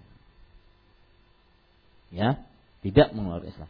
Lihat hadis lain riwayat Imam Tirmidzi al-ahdu alladhi bainana wa bainahumus salah. Faman tarakaha faqad kafar. Perjanjian antara kami orang muslim dengan mereka orang kafir adalah perihal solat. Siapa yang meninggalkan sholat maka sungguh dia telah kafir. Kafir di sini kafir akbar atau kafir asgar? Hah? Menurut jumhur asgar. Makanya mereka mengatakan kekafiran asgar yang tidak mengeluarkan dari Islam. Intinya saya ingin mengatakan bahwa kafir ada yang tidak menyebabkan keluar dari Islam. Jadi tidak semua penyebutan kufur dalam dalam apa? Dalam hadis, dalam ayat menyebabkan keluar dari Islam. Seperti misalkan ada hadis berbunyi, Sibabul muslimi kufrun, eh, sibabul muslimi fusuqun wa qitaluhu kufrun. Mencela seorang muslim itu kefasikan dan membunuhnya kekafiran. Nah, orang bunuh muslim, kafir enggak? Keluar dari Islam enggak? Enggak. Cuma kufrun as dosa besar. Maka disebut kufur. Tapi asgar tidak mengeluarkan dari Islam. Makanya di hari kiamat orang yang membunuh, saya berpesan Pak, hati-hati dengan masalah darah. Ya, hati-hati dengan mandau-mandau pian. Jangan sedikit keluar mandau. Sedikit-sedikit apa timpas kamu. Jangan. Sudah, kalau sudah ngaji nggak main masalah itu. Ya, yang biasa ke mana-mana bawa badik, bawa sudah, usah. Ya, wah ini ke mana-mana bawa kitab. Ya, bawa Quran. Karena Rasul SAW bersabda, La yazalur rajulu fi fushatin min dini malam yusib daman harama.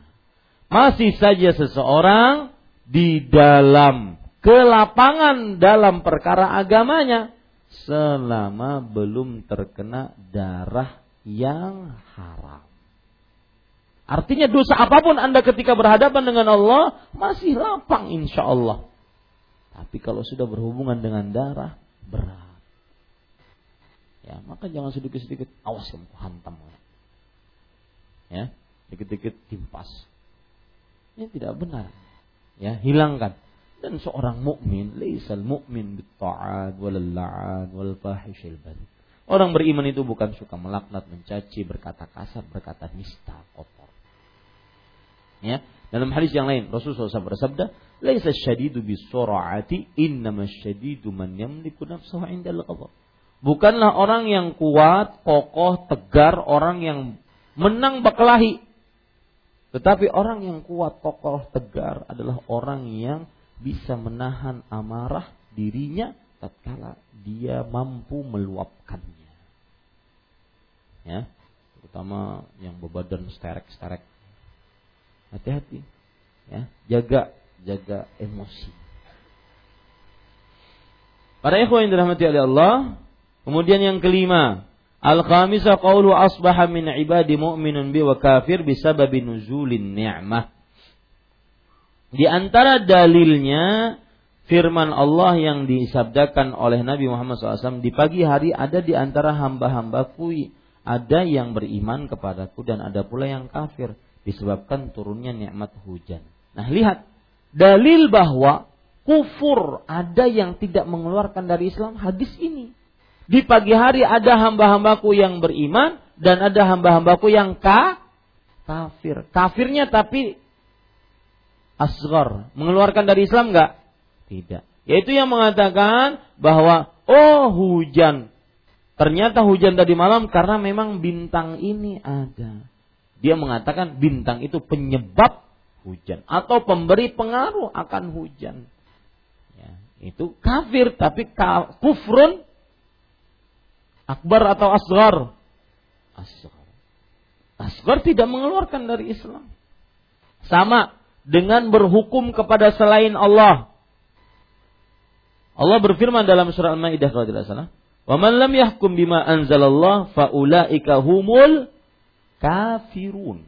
Siapa yang berhukum kepada selain Allah, maka mereka adalah orang-orang yang kafir. Ini perhatikan ini masalah penting dan berkaitan dengan darah. Gara-gara salah memahami ini, akhirnya orang-orang membunuh seenaknya.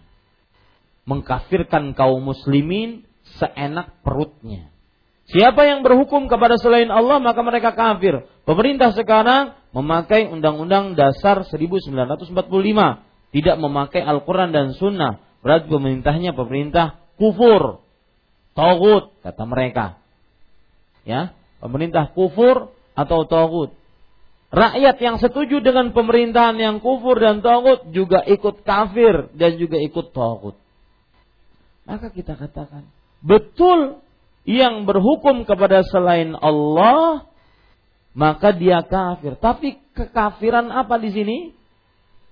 Asgor. Makanya Abdullah bin Abbas menafsirkan kufrun duna kufrin. Kekufuran di bawah kekufuran. Artinya kekufuran yang tidak mengeluarkan dari Islam. Selama tidak keluar dari Islam, maka darah hartanya tetap haram dan tetap suci. Tidak boleh diteteskan, tidak boleh diambil. Nah karena salah pemahaman, berhukum kepada selain Allah berarti kafir, kafir halal darahnya, maka boleh dibunuh, boleh dibom sana sini.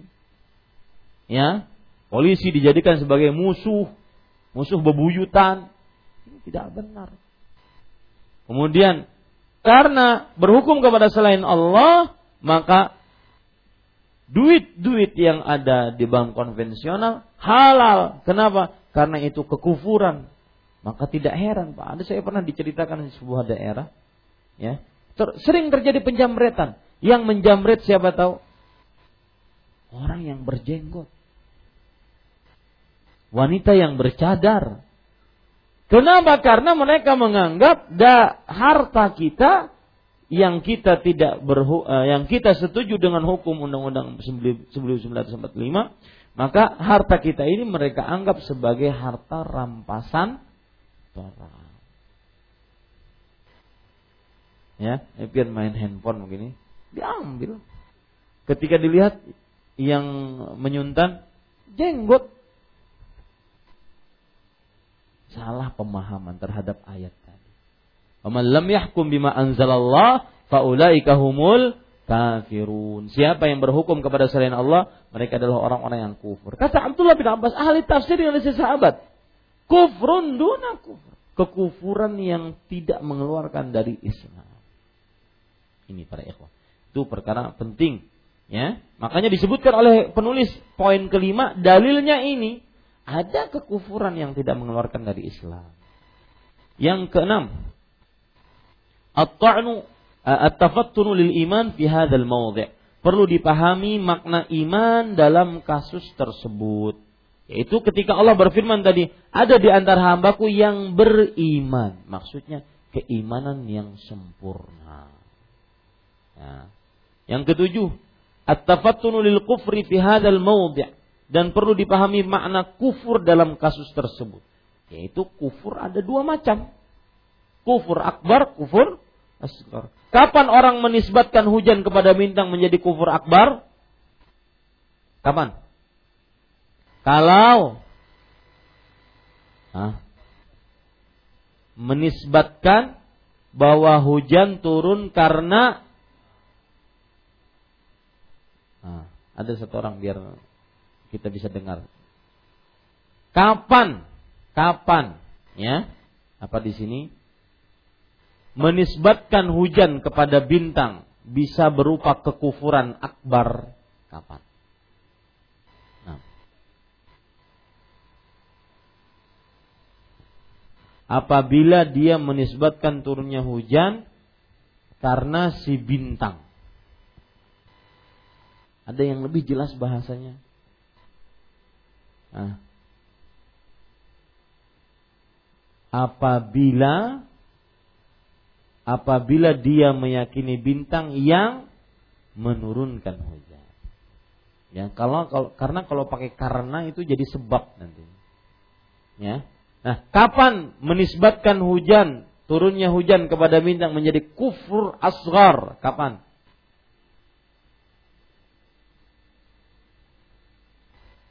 Ketika menganggap hujan itu turun disebabkan adanya bintang.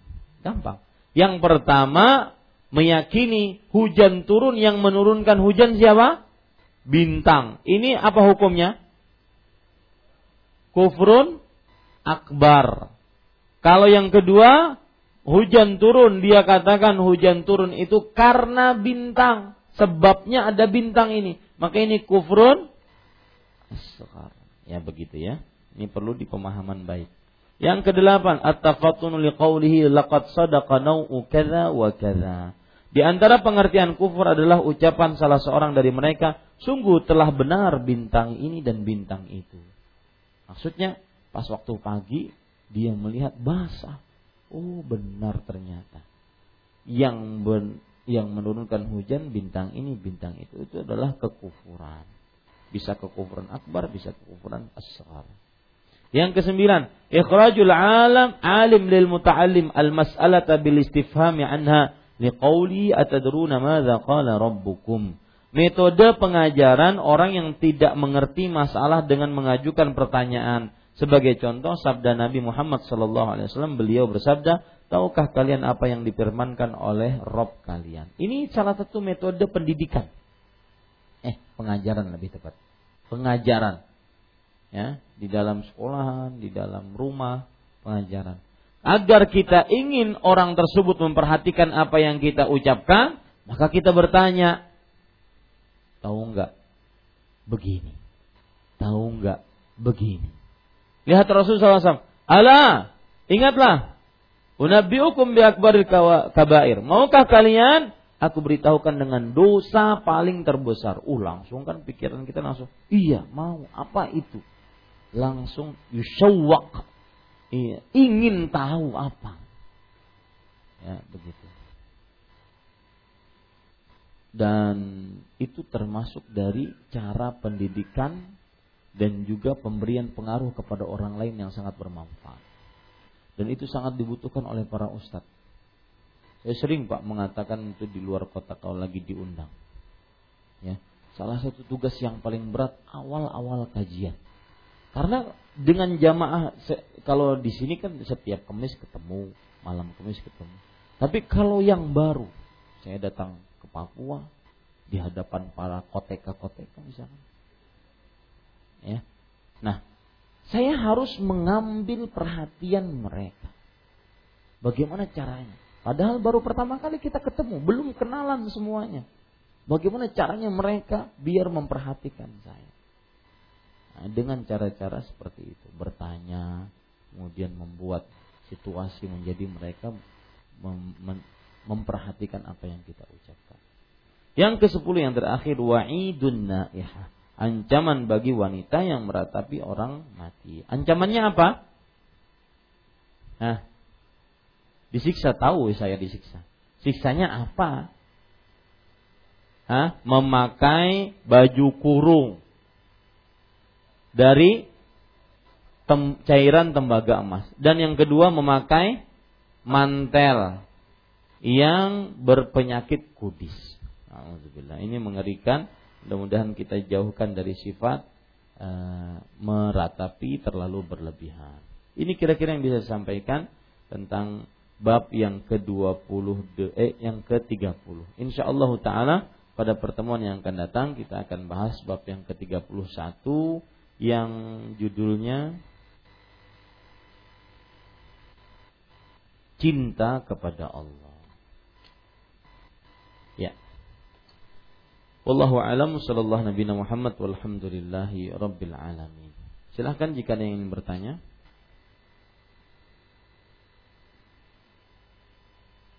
Nah.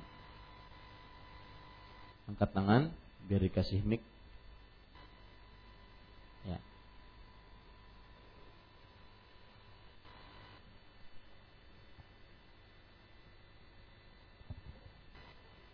Ustaz, bagaimana orang yang berdoa menisbatkan Nabi Muhammad SAW dalam doanya yang yang kebanyakan orang memahami seperti itu. Contohnya gimana Pak? Ilahi raditin Nabi Mustafa Sallallahu Seterusnya kayak gitu Pak. Ya, memak itu pertanyaannya. Ya, terima kasih. Eh, apa hukumnya memberikan pahala bacaan Al-Fatihah kepada Nabi Muhammad SAW, kepada para wali-wali Allah, atau kepada orang-orang saleh? Maka jawabannya ibadah tersebut memerlukan dalil dan belum ada dalil. Ibadah tersebut memerlukan dalil dan belum ada dalil. Belum ada Rasul SAW mengajarkan kepada para sahabatnya untuk memberikan ataupun mengirimkan Al-Fatihah kepada beliau atau kepada guru-guru yang sudah meninggal atau yang semisalnya. Demikian.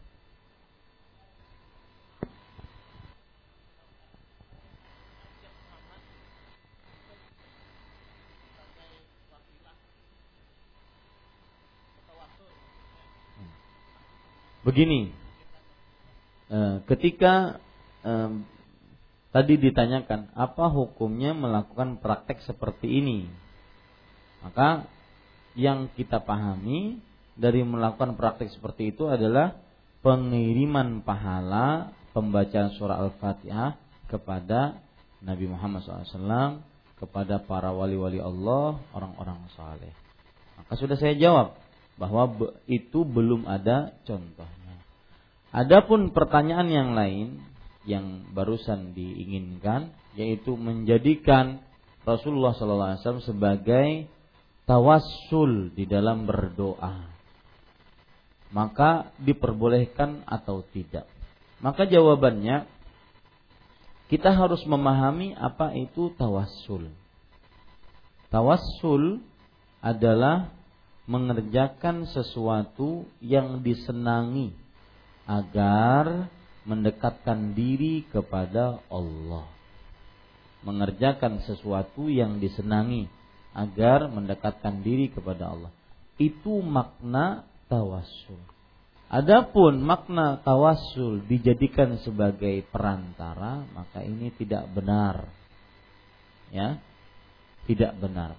Lihat orang-orang musyrik di zaman Rasulullah sallallahu alaihi wasallam mereka mengatakan ma na'buduhum illa liyuqarribuna ilallahi zulfa.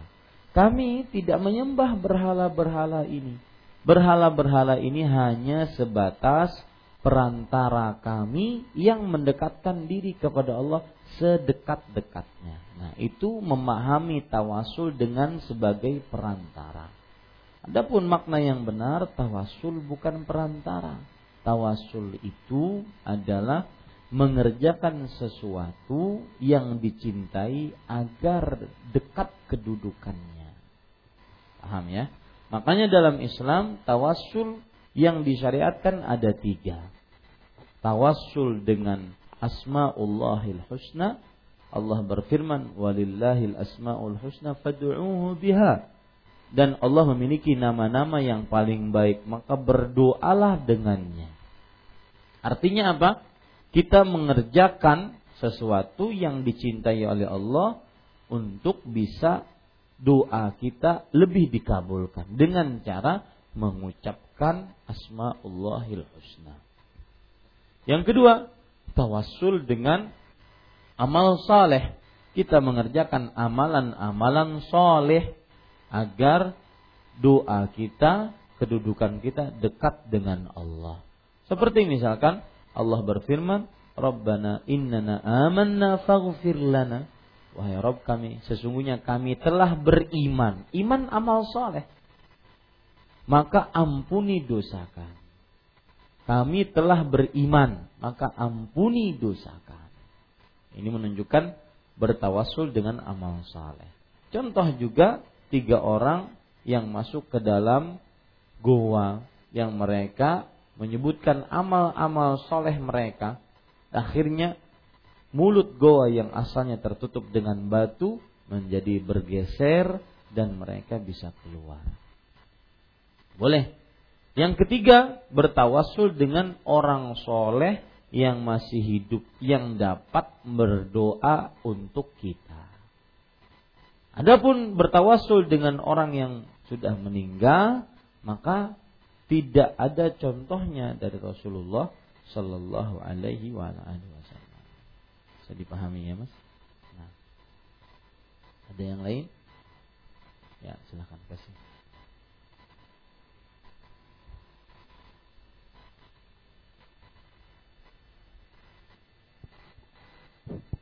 Ustaz, eh, ketika hujan turun Ustaz, apakah benar eh, ketika hujan turun deras kita minta doa itu terkabulkan Ustaz? Yang satu lagi, eh, contohnya kita mau undangan gitu, mau pergi ke undangan gitu Ustaz. Tiba-tiba cuaca tidak menentu, eh, tiba-tiba ada bintang, itu nggak terjadi hujan. Tiba-tiba nggak ada bintang itu bakalan hujan. Itu hukumnya apa Ustaz? Soalnya itu terjadi di lingkungan anak gitu Ustaz. Yang kedua gimana? Ulangi. Eh, kedua itu nggak ada bintang, nggak bakalan hujan gitu. Kalau ada bintang, bakalan jadi hujan gitu Ustaz. Eh bakalan nggak ada hujan gitu Ustaz. Itu Kalau tidak ada bintang, hujan, hujan. Kalau Kalau ada ada bintang, tidak hujan gitu Tidak Ustaz. hujan. Hukumnya itu apa Ustaz? Mohon meyakini seperti itu Iya, hukumnya Ustaz, apa? nah. Ustaz. Ya, barakallahu fiik. Para ikhwan yang dirahmati oleh Allah Subhanahu wa taala eh, tentang yang pertama, apakah dianjurkan berdoa tatkala hujan turun? Atau eh, pertanyaannya lebih beda, apakah termasuk doa dikabulkan tatkala berdoa berdoa tatkala hujan turun? Ya, itu mungkin lebih lebih spesifik. Maka jawabannya Rasul Shallallahu Alaihi Wasallam menyebutkan bahwasanya hujan itu adalah rahmat datang dari Allah Subhanahu wa taala. Rahmat datang dari Allah Subhanahu wa taala. Makanya beliau ketika hujan, beliau mengenakan air hujan ke kepala beliau. Kemudian beliau ditanya, "Kenapa engkau lakukan itu?" Maka beliau menjawab, "Innahu hadithu ahdin bi rabbih." Dia baru das, barusan datang dari Allah langsung. Itu rahmat yang datang dari Allah langsung. Nah, apakah kemudian berdasarkan hadis ini kita bisa ambil pelajaran bahwa salah satu waktu mustajab untuk berdoa adalah tatkala hujan? Wallahu alam saya sendiri belum dapat dalil yang menunjukkan akan hal itu. Tetapi ada doa-doa khusus yang dibaca tatkala turun hujan. Seperti misalkan Allahumma sayyiban nafi'an. Ya Allah, jadikanlah hujan ini sebagai curahan yang mendatangkan manfaat. Tetapi anggapan bahwa tatkala hujan dianjurkan tur eh, apa? Dianjurkan untuk berdoa atau anggapan bahwa waktu mustajab adalah tatkala hujan maka saya belum mendapati dalil akan hal itu. Ya belum mendapati dalil akan hal itu.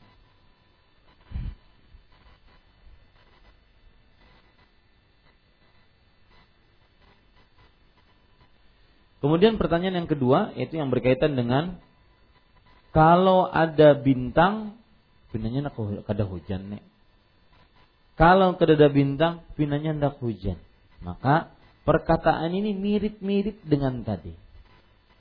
Yaitu asbaha min ibadi mu'minun wa kafir. Di pagi hari ada hambaku yang beriman, ada yang kafir. Fa qala mutirna binau'i kadza wa kadza fahuwa kafirun bi wa mu'minun bil kaukab. Kalau dia mengatakan bahwa kita dapat hujan karena ada bintang ini karena ada bintang itu maka dia kafir terhadapku dan beriman kepada bintang-bintang. Maka saya katakan ada perkataan itu ada semacam keterikatan dengan hadis tadi. Maka dikhawatirkan dia melakukan kekufuran. Lebih baik dijauhi. Maka cara caranya bagaimana? Caranya kalau Allah menghendaki pasti hujan. Biar ada bintang. Kalau Allah menghendaki pasti tidak hujan. Biar mendung semendung-mendungnya. Bahkan kita sering mendapati matahari terbit dengan terangnya di siang bolong hujan. Betul? Itu kuasa Allah Subhanahu. Wallahu a'lam. Nah, ada yang lain? Ini ada pertanyaan. Apabila dulu kita sering mengucapkan kata-kata seperti menisbatkan hujan karena bintang, namun kita pribadi kurang mengetahui hukum-hukum yang baru dijelaskan oleh Ustadz. Bagaimana hukumnya? Maka hukumnya dijauhi. Sekarang sudah mengetahui. Ya. Adapun yang dulunya tidak tahu, maka beristighfar kepada Allah. Makanya Rasulullah SAW mengajarkan kepada kita doa untuk minta ampun dari kesyirikan. Siapa yang bisa menghafal doanya? Allahumma inni a'udzubika an usyrika bika wa ana a'lam wa astaghfiruka lima la a'lam. Ya Allah, aku berlindung denganmu dari mensyirikanmu dalam keadaan aku menyadarinya dan aku meminta ampun kepadamu dari mensyirikanmu dalam keadaan aku tidak menyadarinya. Nah, itu dia. Maka yang pernah melakukan seperti itu yang kayak perkataan tadi ada bintang nanya anak hujan nih. Nah itu banyak-banyak istighfar. Ya, banyak-banyak istighfar. Wallahu a'lam. Nah. Ada yang lain? Ibu-ibu?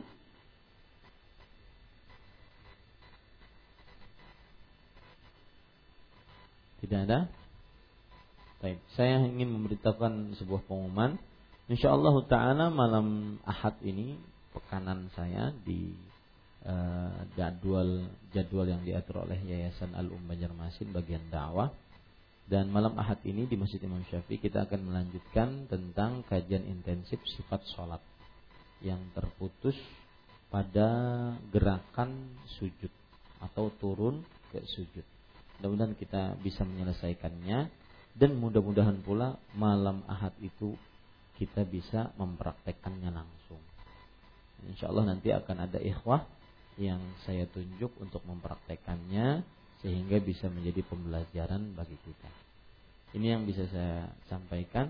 Apa yang baik dari Allah Subhanahu wa taala, apa yang buruk itu dari saya pribadi dan juga mengingatkan bahwa sekarang ini tanggal 4 Al-Muharram 1435, besok tanggal 5 tanggal 11 Oktober 2016 kalau tidak salah bertepatan dengan hari Ashura dan dianjurkan untuk berpuasa pada hari Ashura dan juga dianjurkan untuk berpuasa pada sehari sebelumnya.